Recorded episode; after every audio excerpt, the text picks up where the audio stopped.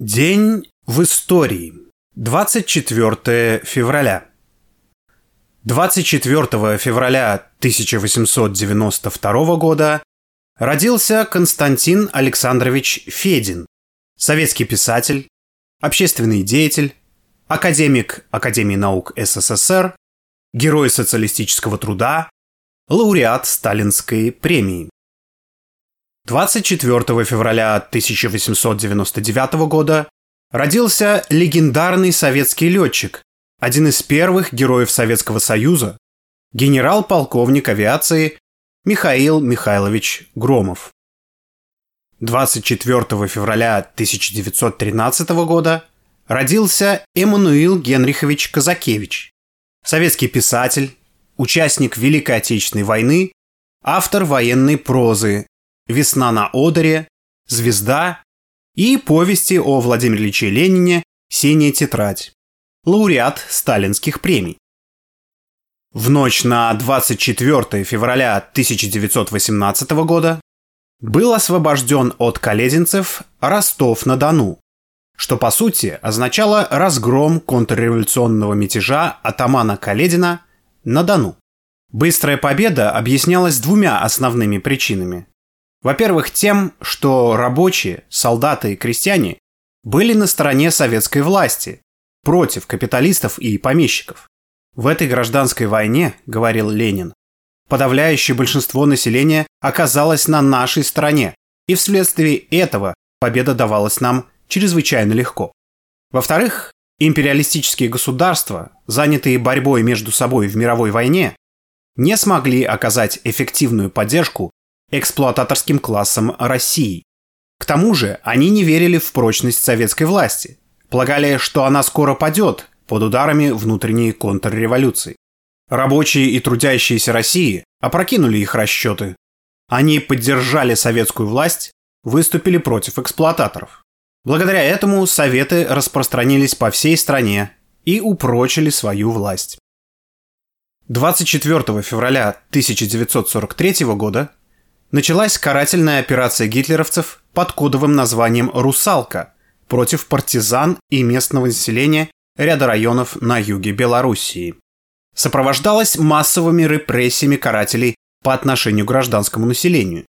Только одним батальоном карателей было расстреляно около 700 человек и более 1000 человек отправлено в Германию. 24 февраля 1972 года произошла авария на первой советской атомной подводной лодке К-19, унесшей жизни 28 моряков. Девять матросов пробыли в заточении в 10 кормовом отсеке 23 дня без света, связи, пищи и со скудными запасами воды, получая из других отсеков только воздух.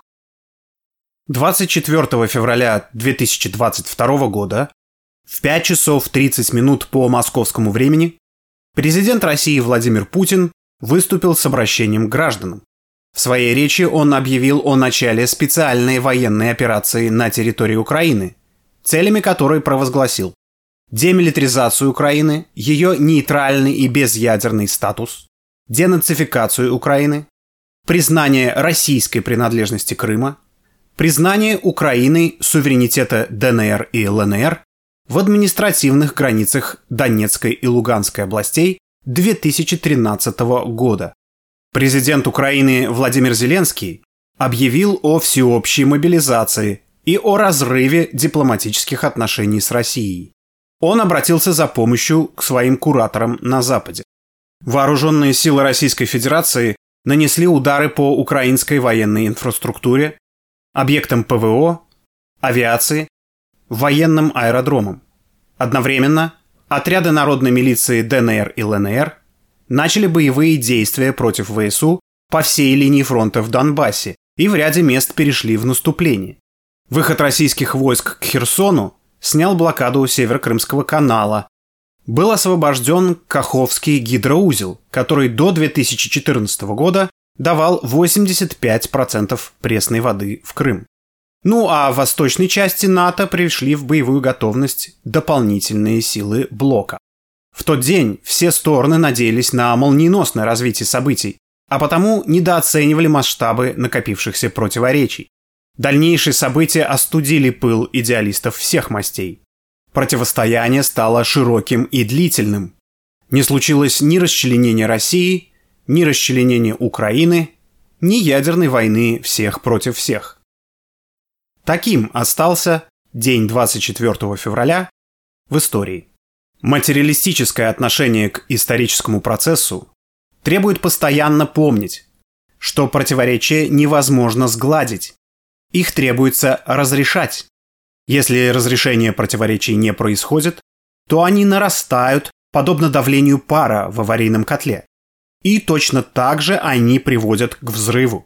В 2022 году, 24 февраля, произошел взрыв котла всей постсоветской истории. Началось открытое противостояние империализму США. В интересах трудящихся всего мира его поражение и гибель.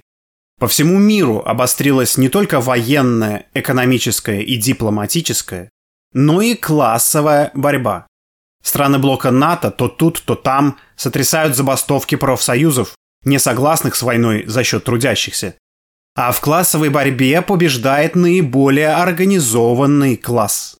Если рабочий класс не организован в профсоюзы и советы, то это не более чем толпа. А если организован, то это уже политический субъект. То есть творец истории, убежденный, что никто не даст нам избавления, ни бог, ни царь и ни герой. Так что не надо плакать, лучше организуйтесь. Организуйтесь на помощь тылу и фронту. Участвуйте в борьбе против фашизма. И тогда вы приблизите победу над ним.